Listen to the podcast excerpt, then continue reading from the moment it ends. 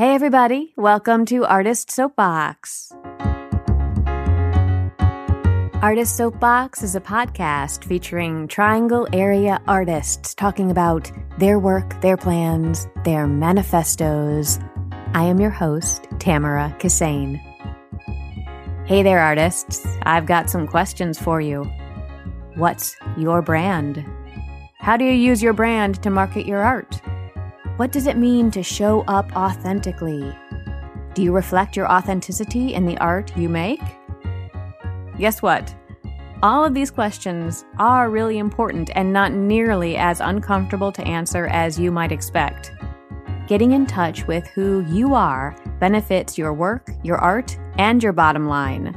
That's time well spent.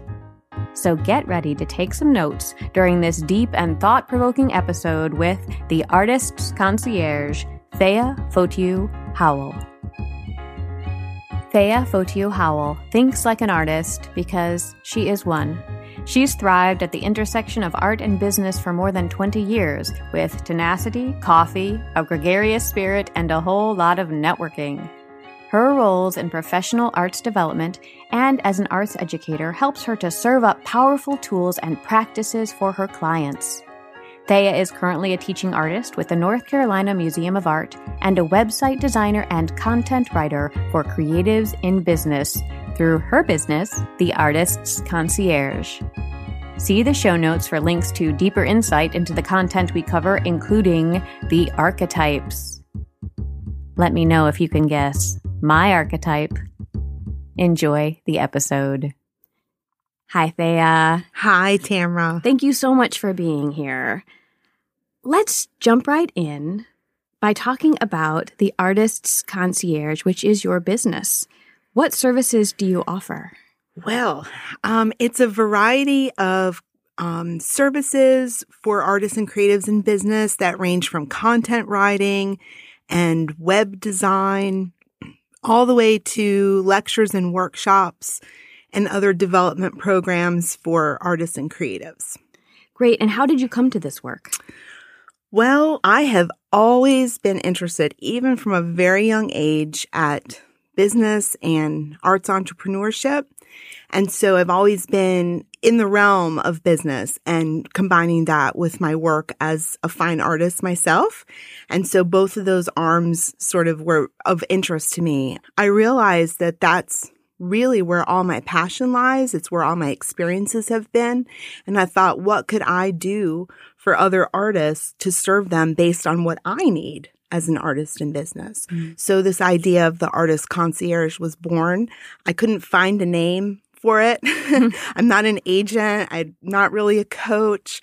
Um, I'm not a gallerist, but I, I am the gateway. I'm the resource. I'm the support for other artists. So it's much like a concierge desk.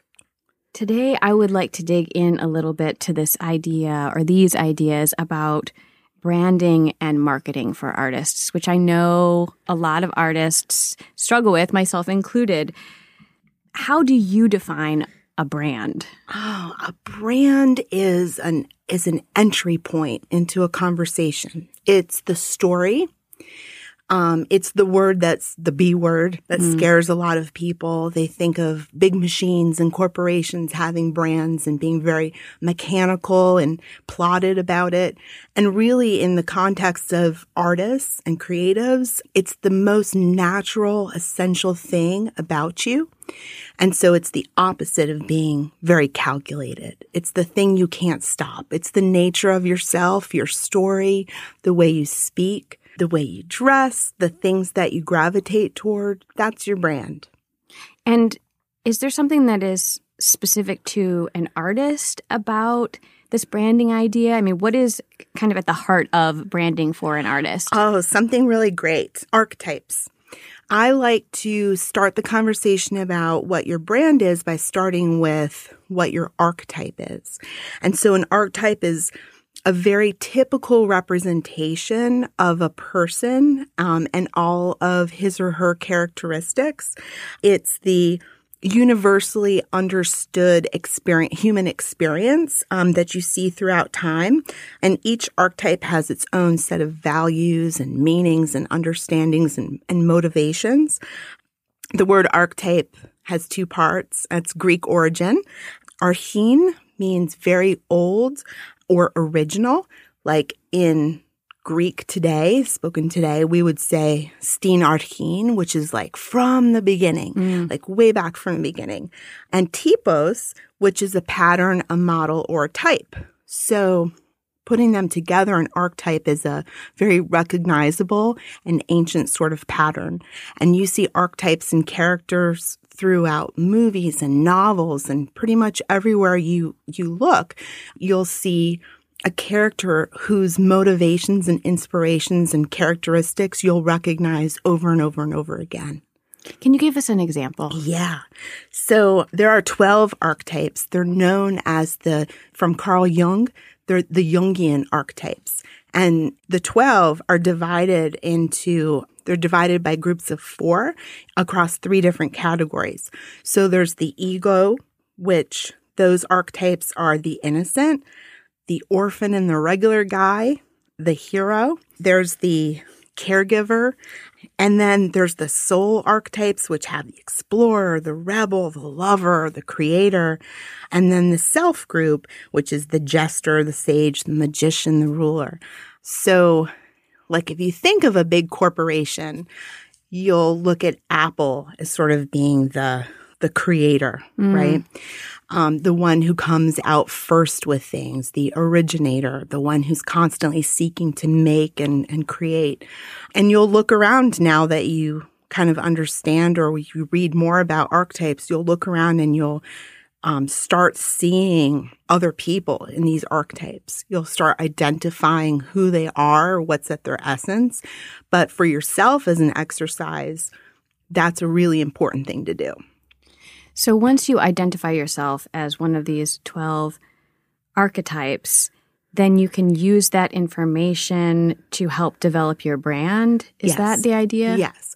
So I think um, when I first learned about this, I was at a place where I was creating paintings for the purpose of selling them to a couple different stores that I thought were aligned or would have customers to buy them.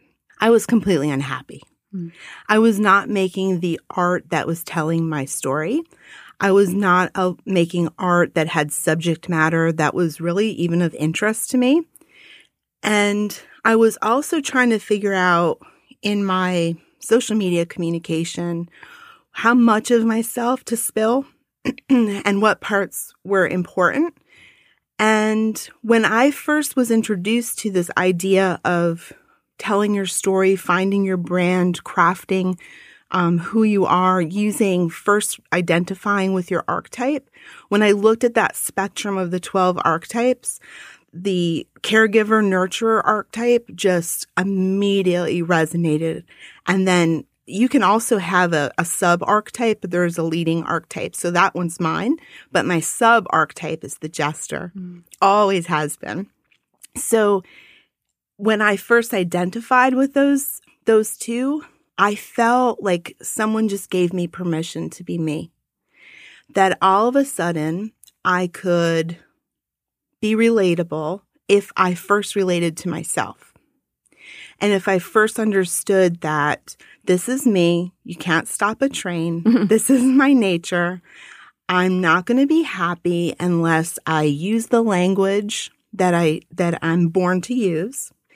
I express myself physically, mentally, emotionally, spiritually, creatively in the context of what I was meant to be, what I'm born to be. It had an effect on my artwork. I was not silencing these sort of strange stories of, of being uh, Greek American and my cultural identity and the things that were important to me, the subject matter that I would choose to draw or paint. I was not silencing that anymore.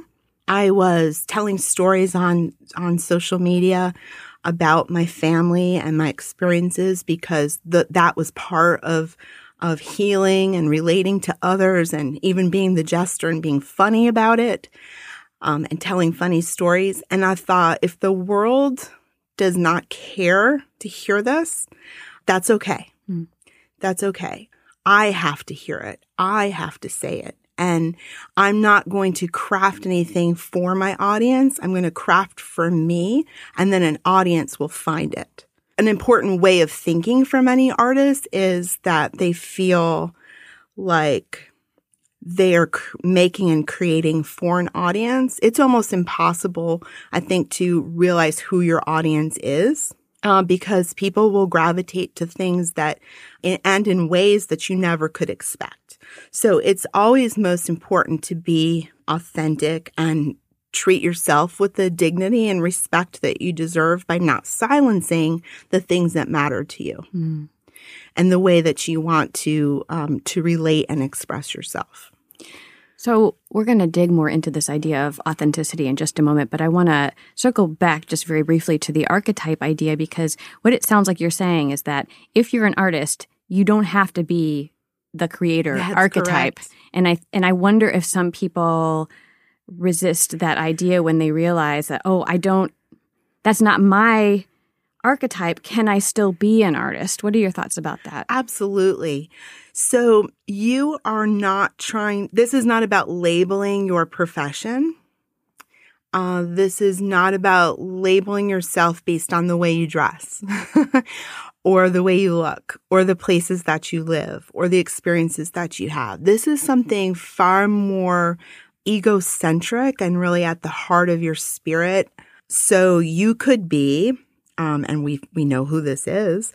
We you could be the the lover and be an illusionist, mm. right? Mm-hmm. you could have that sort of charismatic presence about you and be an illusionist. And we know there's there's a famous one who fits that. Mm-hmm. You could be a chef who's a rebel, right? Yes, we definitely so, know those. Yeah. We know those.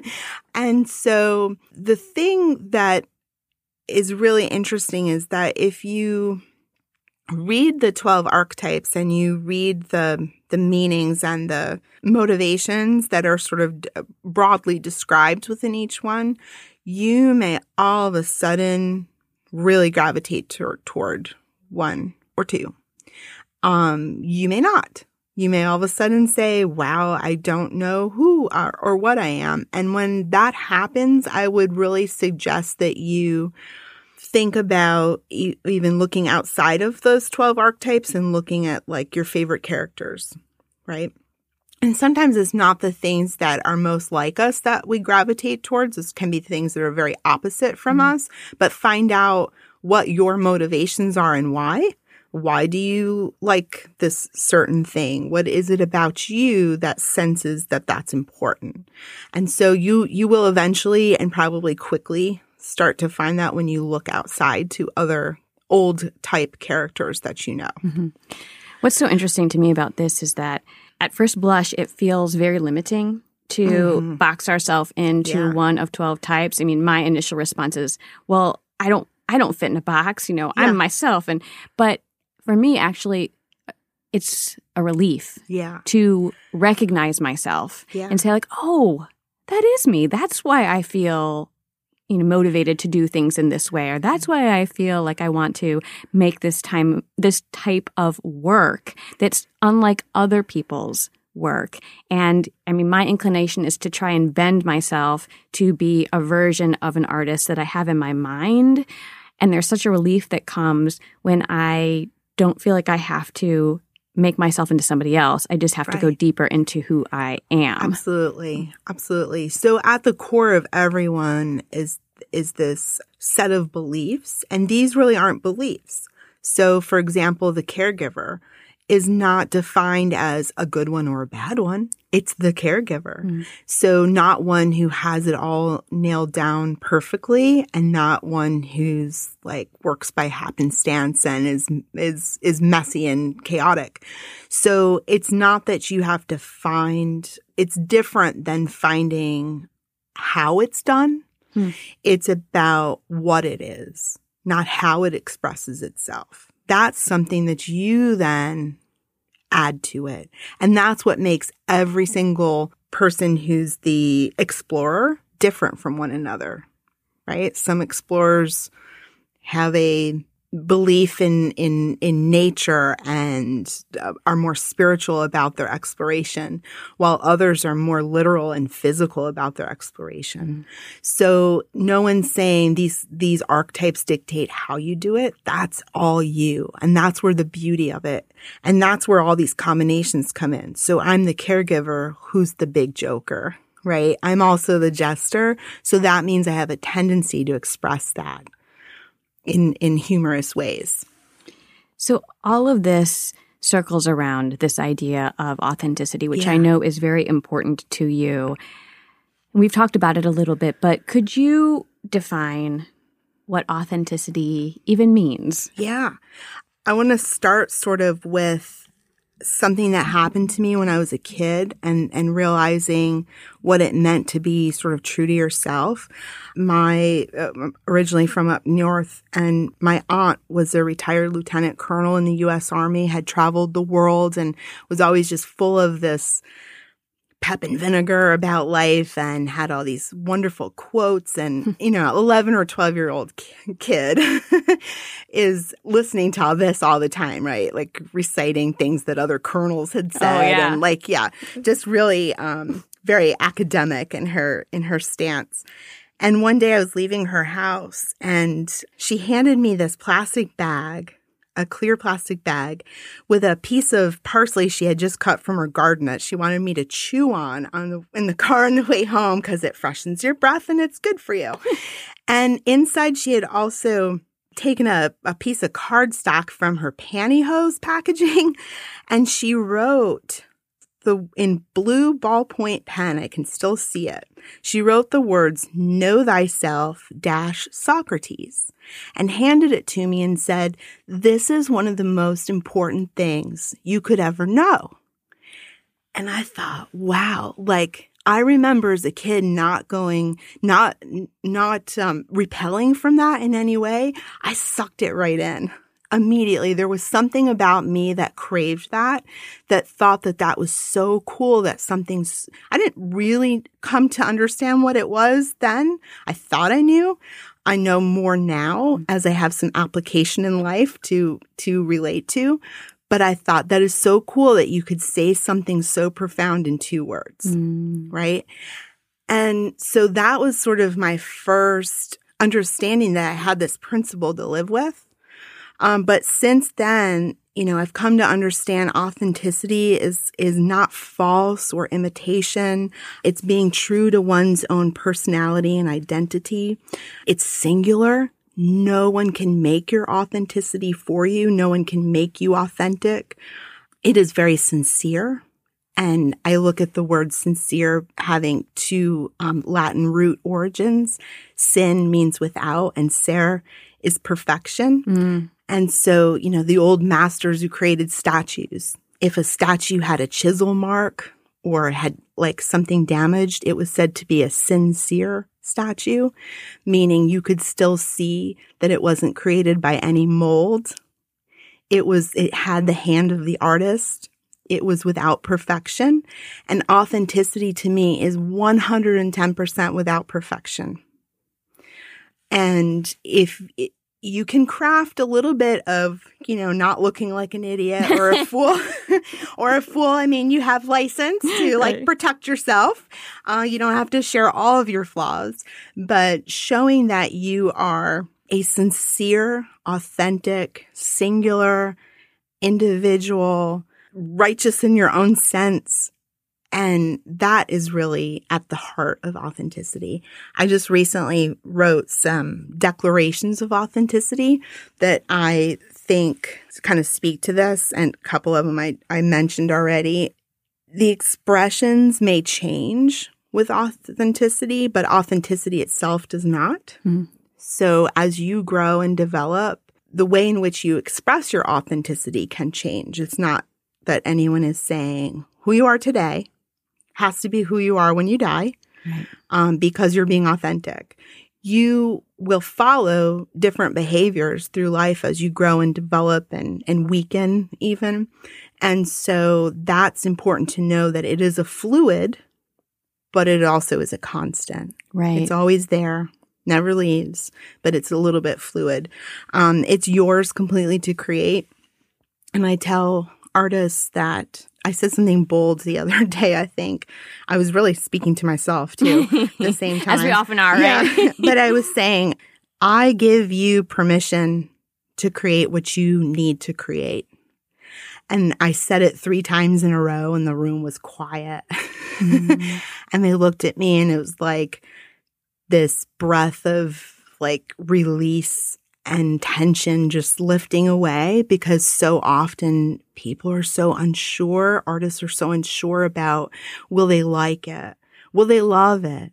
Will they buy it? Rather than asking yourself first, do you love it? Do you like it? Do you buy it? Do you attach to it? And that's where it starts. Mm. I have two questions. Yeah. One is how do we find this it feels like a mythic beast almost. It's like my authentic artistic self, you know, she's yeah. in there somewhere. How do you how do you identify that or define that for yourself? And then the second part of that question is is there a divide between our authentic artist self and our personal self that we want to keep private. Yeah. You know what I mean? I think there's a resistance to being so authentic that the whole world knows everything about you, like feeling yeah. compelled to almost overshare yeah. because you want to show up as your right. 100% true self. So, right. what are your thoughts about both of those pieces? The first part, again, being being how do we find this? How do you find it? Mm-hmm. So, I like to answer that by asking yourself, what are you cutting out? Mm-hmm it's it's often if you if you don't have this immediate sense and understanding already right now today, then you can exercise this and workshop it by asking, where have you been the least comfortable? And why were you the least comfortable? What was it that you were either pulling back, not allowed to do, not allowed to say? And that, once you ask yourself, what was that thing? That may be the authentic part of yourself that you weren't allowed to do. And so if you can kind of articulate what, you, what you have been cutting out, that's the thing that you should be, that should be in and only in. Right. It does make sense because I, yeah. and I also think that's easier, easier for us to identify the, the pain points basically when we feel mm-hmm. like we couldn't show up fully those come to mind for me at least um, immediately and the other piece where i'm actually in the zone I'm, you know, firing on all cylinders, when I actually am showing up as my authentic self, it feels so natural that sometimes it's not even notable. Yeah. Yeah. Yeah, absolutely. It's the nature of things, which could also be why it's hard to find out what is your, you know, what what is authentic about me. Um, it's like saying, how does your sweater that you wear every day feel? Right. It's very hard to explain because it becomes, it feels like second skin. Right. And I think having somebody like you or a good friend or mentor or someone to help put the finger on that can also be really helpful. In a former life of mine, I was actually a career counselor, and I remember I was working with undergraduates at liberal arts schools, and they would come in and I would read their resume, and they would say, Well, you know, I really like math, but I'm not really good at it. And, you know, I don't, I, there's nothing really special about about what I do. And I said, you know, look at your resume. I can tell you, as a person who is not good at math, that you're really good at math. Like you've taken mm-hmm. all of these classes, these really mm-hmm. advanced classes, you've done internships, like that's your thing. It's not my thing. As someone who who can see it from the outside, you really need to lean into this because it seems so natural. It's sort of like gosh, everyone must be able to do this. Everyone sees the world in this way. Everyone has these skills. It's not special. And as an outside person, I was actually saying, yes, mm-hmm. it is special. Mm-hmm. And this is what you have to offer. Mm-hmm. And that was always a really fun and and funny moment yeah. to see the person go, really? Uh-huh. yes, really, uh-huh. my friend. Meet yourself. yeah, Hello, mean, this is you. Yeah, exactly, mm-hmm. exactly. So, what about this other piece? um, the the hesitation to overshare, let's say, on social media. Yeah, I find it a lot with parenthood. Yes, yes. Uh, there's this need to protect our our young and our innocent from the context of written, you know, written text about about them, um, on whether it's social media or a blog or even in conversation or even images of them that you may want, feel compelled to post, but then you pull back a little. Um, there's some people that are parents that completely shield the world from that side of them. They don't acknowledge it in business settings. I come to find out later they're parents and then you're like, whoa, really? Mm-hmm. Never said a single word about your child. And that's okay, but it I don't have the permission to say it's not okay if you're stopping it for reasons that you're afraid of feeling vulnerable. Mm-hmm. Those, I think if you apply your own logic and it makes sense and it's a healthy logic as to why you may or may not shield that part of your life or any part of your life from another person, that if it's a healthy logic and you really are doing it for reasons that seem very settling for you, then that's you and no one can tell you that's right or wrong to do.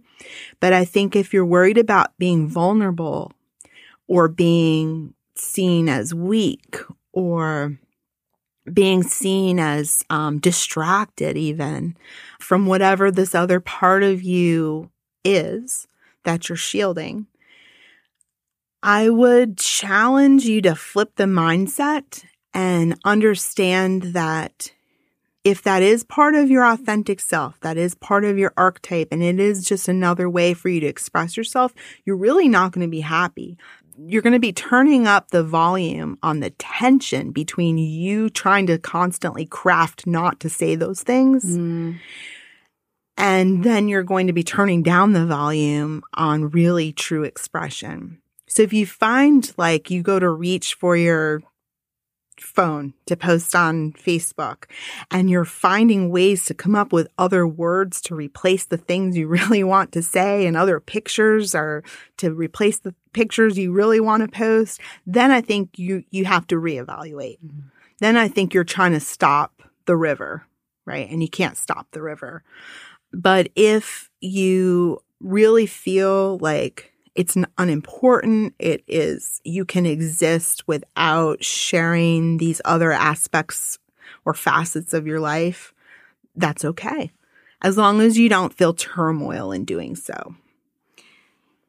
Before we got on mic here, you used a phrase that I really like called uh, curating an experience mm-hmm. for your audience. Mm-hmm.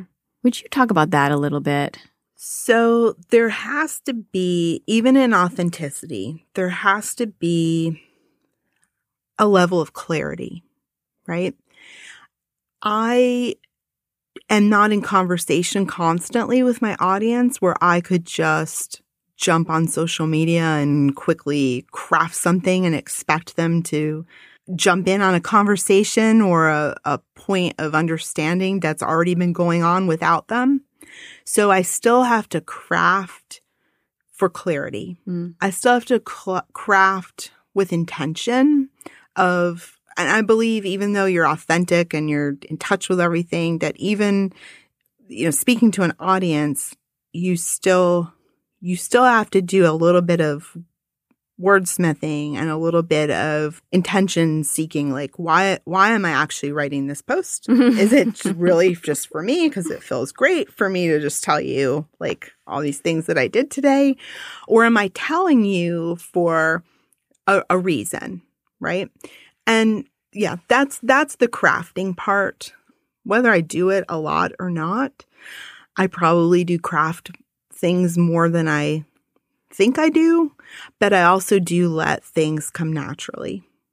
So it sounds like we start with ourselves and really identifying and defining why we're making what we're making, what we really want to make, how we want to make it. We start there, get really comfortable with owning that.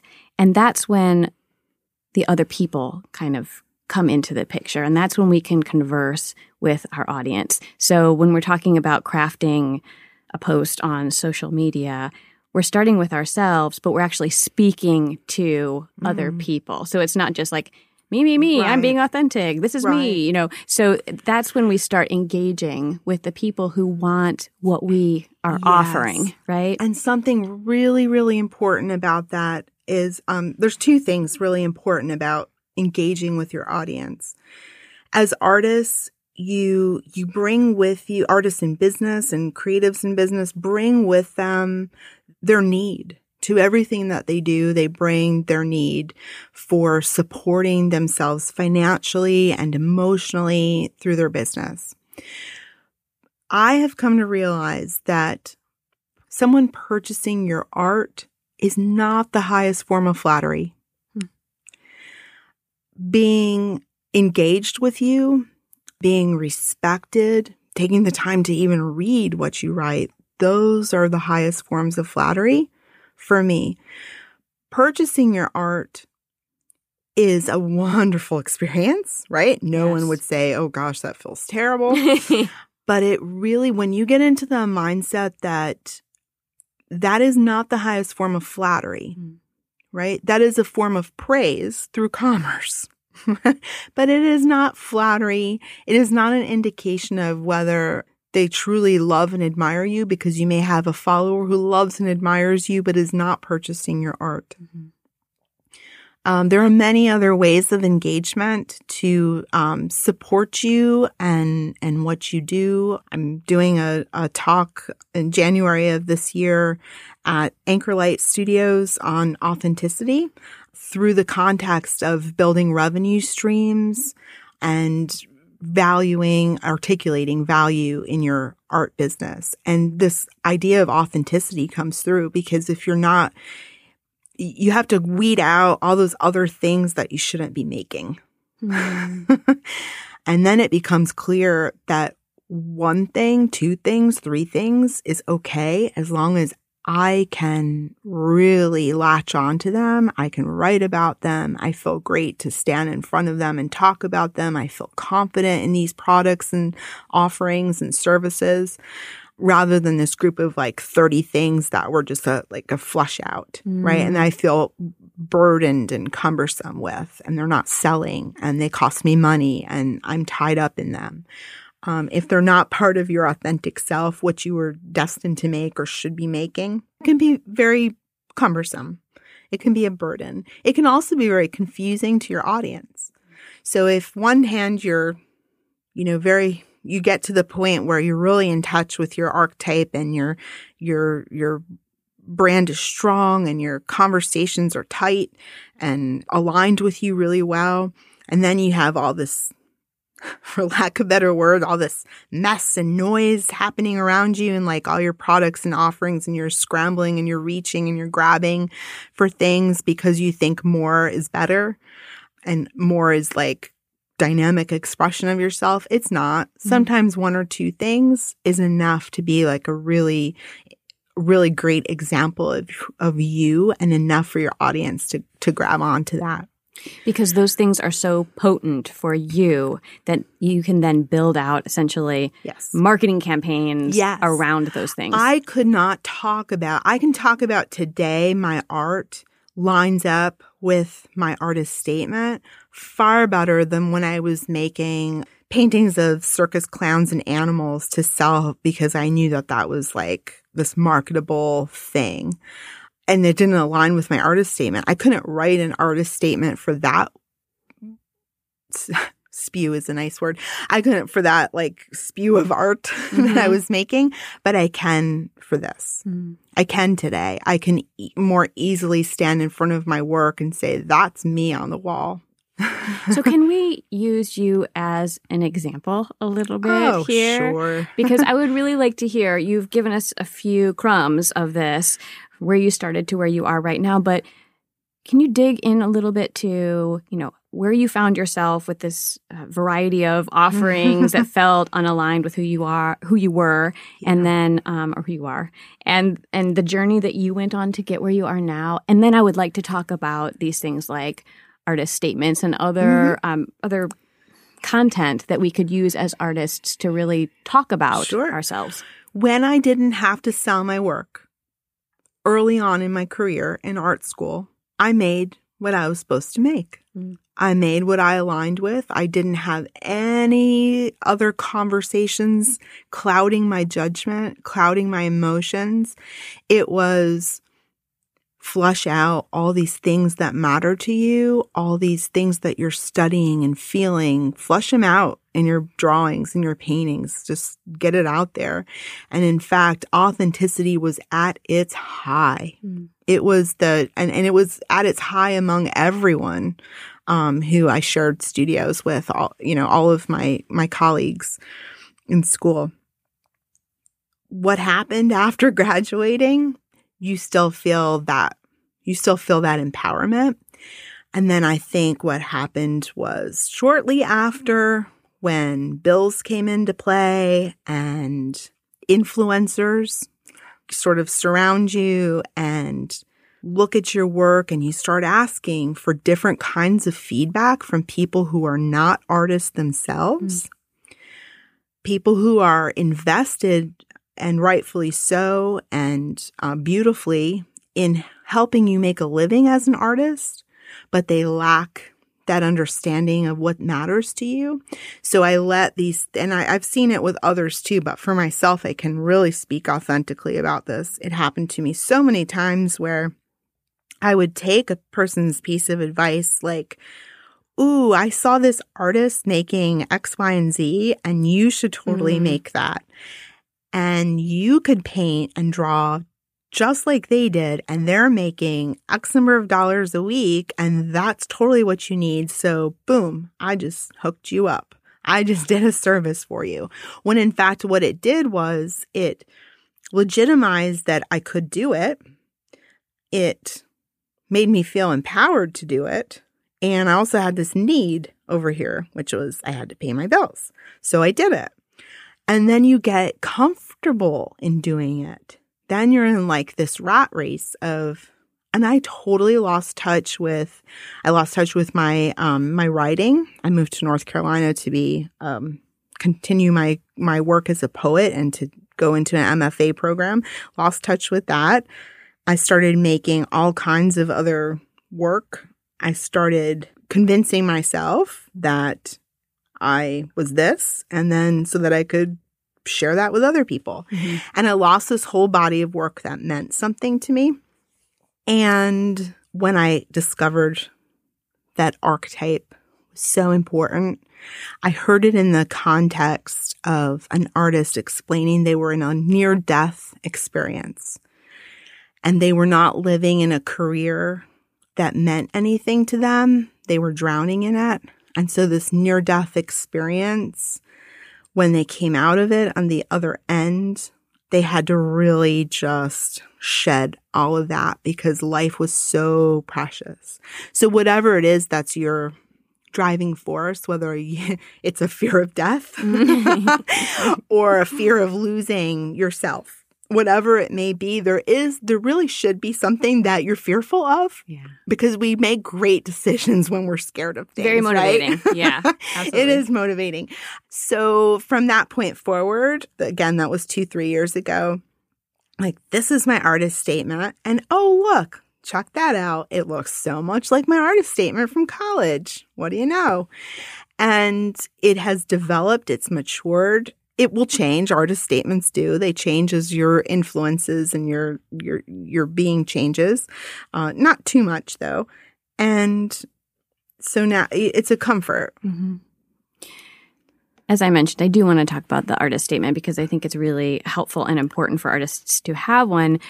But I have a question about what happens when you get really clear about the why and the how and the what, and you feel really comfortable with that, and you put it out there and there's no response. So, yeah. you know, you, you put the Instagram yeah. post up or, or even you, yeah. you know, you put all your work out there and nobody buys it. And then you feel, or I would feel in that case, right. like embarrassed and ashamed yeah. and personally rejected. It's like, this is me and my art. And no mm-hmm. one gives a crap.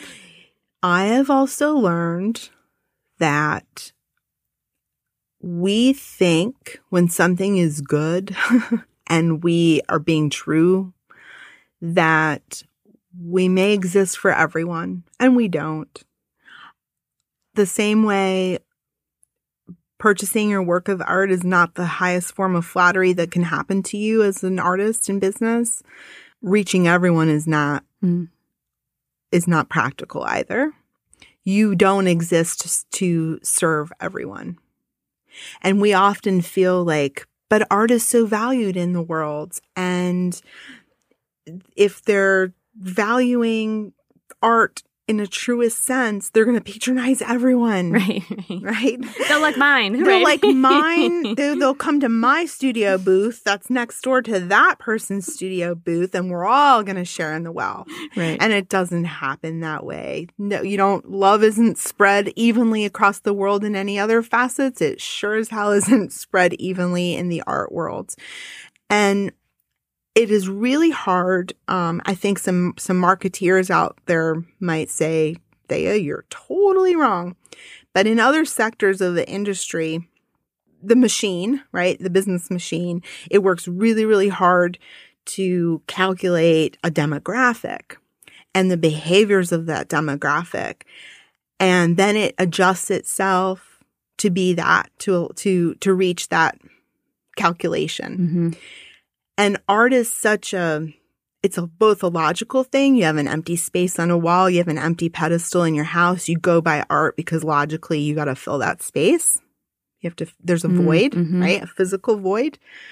Emotionally, there's a, there's a void. hmm And so art also fills a void emotionally. And so it can be, it can be and do both. But I believe it is a pointless, pointless effort to try to figure out who your demographic is. I have heard people say some really remarkable things that prove this to me that, that it's not true that artists need to figure out who their demographic is. They have been pleasantly and shockingly surprised that, you know, a 17 year old boy was like their biggest promoter and had nothing to do with their business, but yet he was like an aficionado of their industry and went out and like just amazingly was their hugest promoter. He Hmm. didn't have the funds to buy what this industry was selling. He was not even close to being where most of their customers and clients are in life, but he just loved it. And so, in the scheme of like a marketing process, if you will, where someone becomes a, a viewer first and then they become a client or a customer and then they you hope at the end they will become a promoter this this kid He just skipped to the jumped end. in. Right, right. he was just promoter all the Mhm. way so there's logic in in art marketing. There's but you've got to leave this huge amount of space for happenstance. Mm. that because we're dealing with emotions you never know if the person who can't afford your work ends up being the one who buys it right? Because they're making this emotional purchase that seems illogical to any kind of demographic you might study about them. They just don't fit but they buy your work and so here's how what I could say in a nutshell about this. Your audience is everyone. Your patrons are not. okay, Your, say aud- that your audience is everyone, right? Everyone can view is there's potential for anyone and everyone to view your work, but your engagement is a select few. Your clients maybe even a smaller group Mhm. within that. hmm Your customers, your your purchasers, maybe even smaller than your engagement, right? But but your work can and should be you should be you should be allowing it to be viewed or considering it that it may be viewed by a huge variety of demographic. So I think what you're saying, tell me if I'm wrong, is that you keep the invitation open. You keep the Mhm. door open for anyone to walk in, right? Right. But you are then dealing in a different way with the people who actually do Yeah. come in. Absolutely. Well, um, I yeah, maybe not dealing with, but just consider that engagement is not going to be everyone, but viewership is a much larger Mm. Right? Possibility, much, much, much larger potential. Uh-huh. And that's also freeing because if that's true and you don't have a demographic that you're making art for, that is awesome. Hmm. Because that allows you to be authentic in it. You are not making you're so even if let's say you're a toy maker, okay, and you create original designs and you do have a certain person you think may and should be buying your handmade toys, that's great. And you can keep your mind on that and it can inform you on understanding how that may, that toy may be used and what they like about it and different facets of that relationship between that potential customer or that that age, that demographic, even that gender to your art.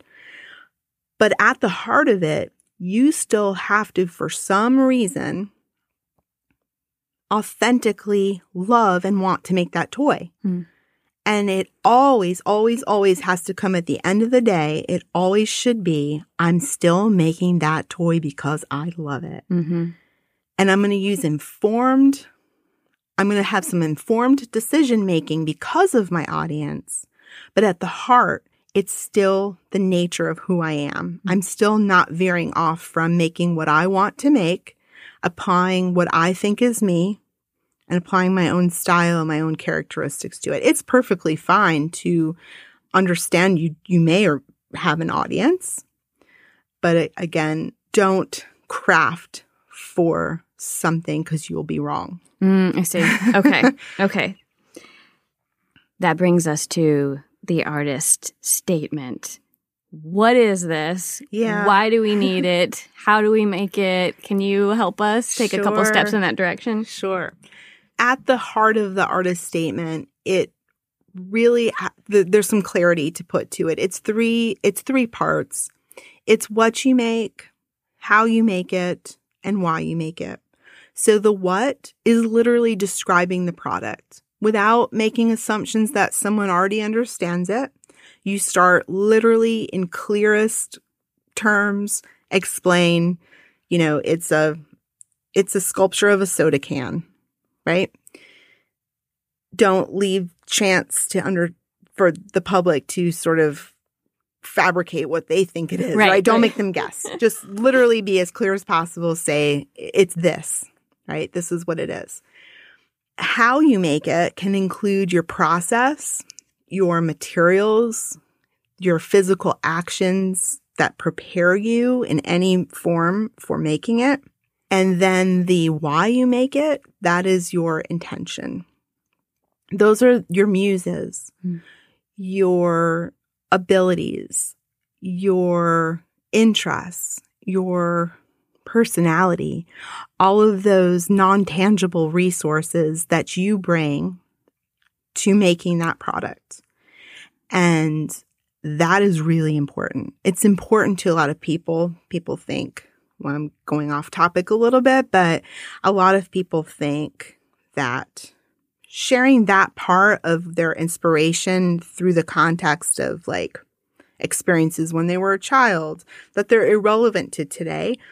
They absolutely are not. There it's your life is a continuum and you can circle back to things that happened to you historically with as much relevance or even more relevance today. And so the life of the artist, this is why people buy paintings from you and not from home goods. You don't Mhm. get a story Mhm. from home goods.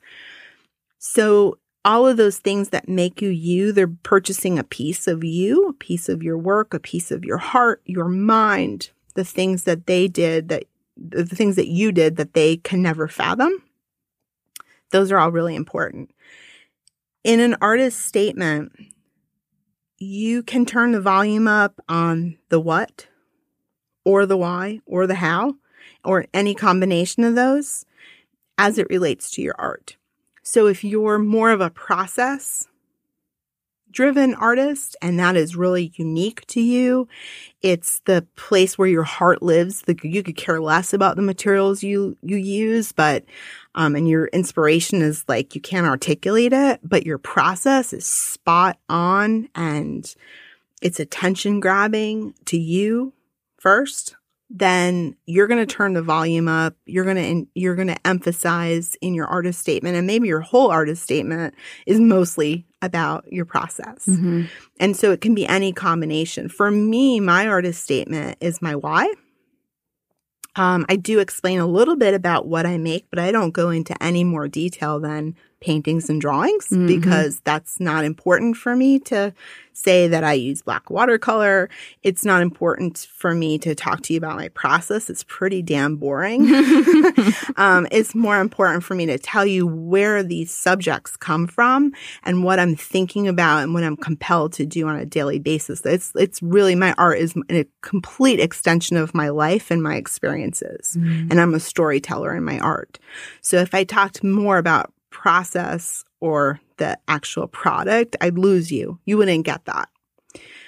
Um, yeah. So that's an artist statement. It seems like these artist statements are important to give our audience context to, to orient them, but also I want to emphasize this that people want to care about you. So give Oh, yeah. them the information that they need to go on that journey of Yeah. caring about you, engaging Yeah. with you, feeling with you in a way that they wouldn't with the home goods like, Absolutely. print, right? And guess what? Here's something really profound about that, Tamara, is people do not have to find themselves in you to like you and want to be aligned with you. You could be the complete opposite of them and their interest in every aspect. And they want to they want to be next to you as close as they can to you they want to understand you and and relate to you and know you and it feels good to know something that's different than yes, you yes, yes that's a great point. and and I use the example of like I'm the biggest chicken shit.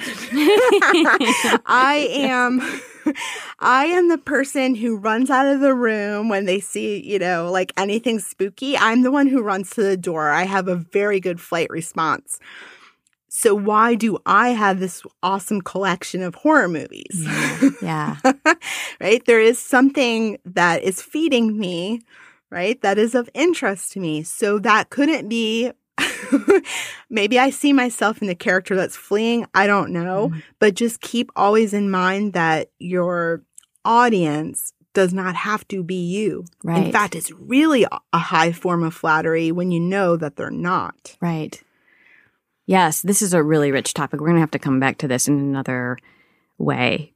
Um, We like the macabre. oh, well, but I just, you know, I'm not looking for somebody who is a carbon copy of me because I'm hanging out with myself all the time. Like, I want somebody who makes me feel excited, who is Yes. some other version, almost fantasy version Sure. of me. And I'm totally, I want to jump into that and get a piece of that and feel a little bit of that spark. And so, if you give me the opportunity to do that by telling me about who you are, then I will be there for that 100%. You don't need to try to be me to Right. get me. Right. Be you and I will come to you, you Right. know? Right. So, yeah, that's really great.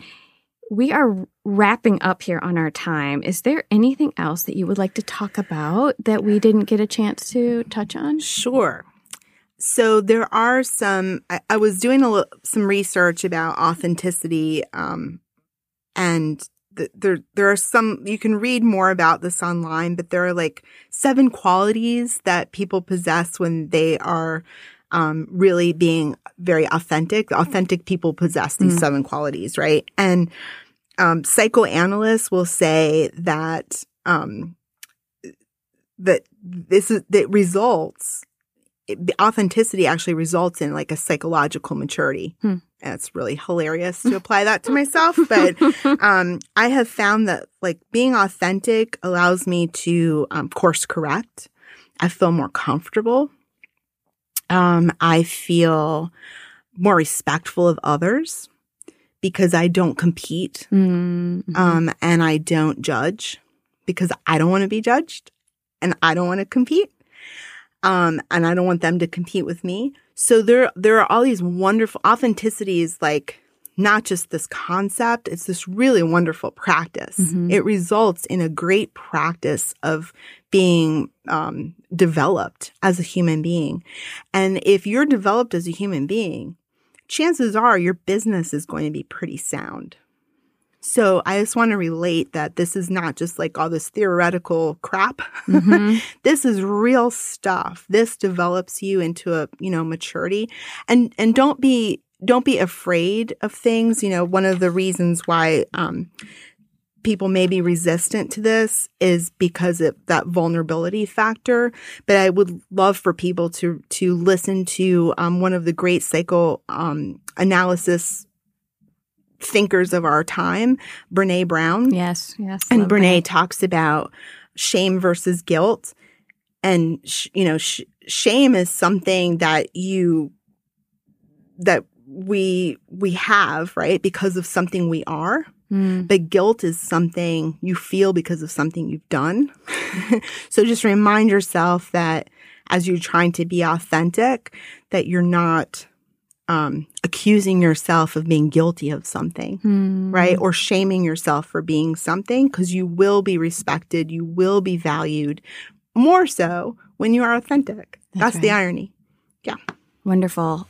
Thank you so much. I will put lots of links and goodies in the show notes so that people can reach out to you and dig a little deeper into some of the things we talked about. Awesome. But thank you so much for today. Thanks for having me. Hey, friends. I want to tell you about Shadowbox Studio, where this episode was recorded. Shadowbox Studio is Durham's flexible, rentable art and activity space. Shadowbox is perfect for video and photo shoots, recording podcasts like this one, and holding movie screenings, classes, spy club meetings, or whatever else you can dream up. Find out more at shadowboxstudio.org. And here's a secret. If you tell them you heard it on Artist Soapbox, you'll get a $25 discount on your first rental. Isn't that awesome?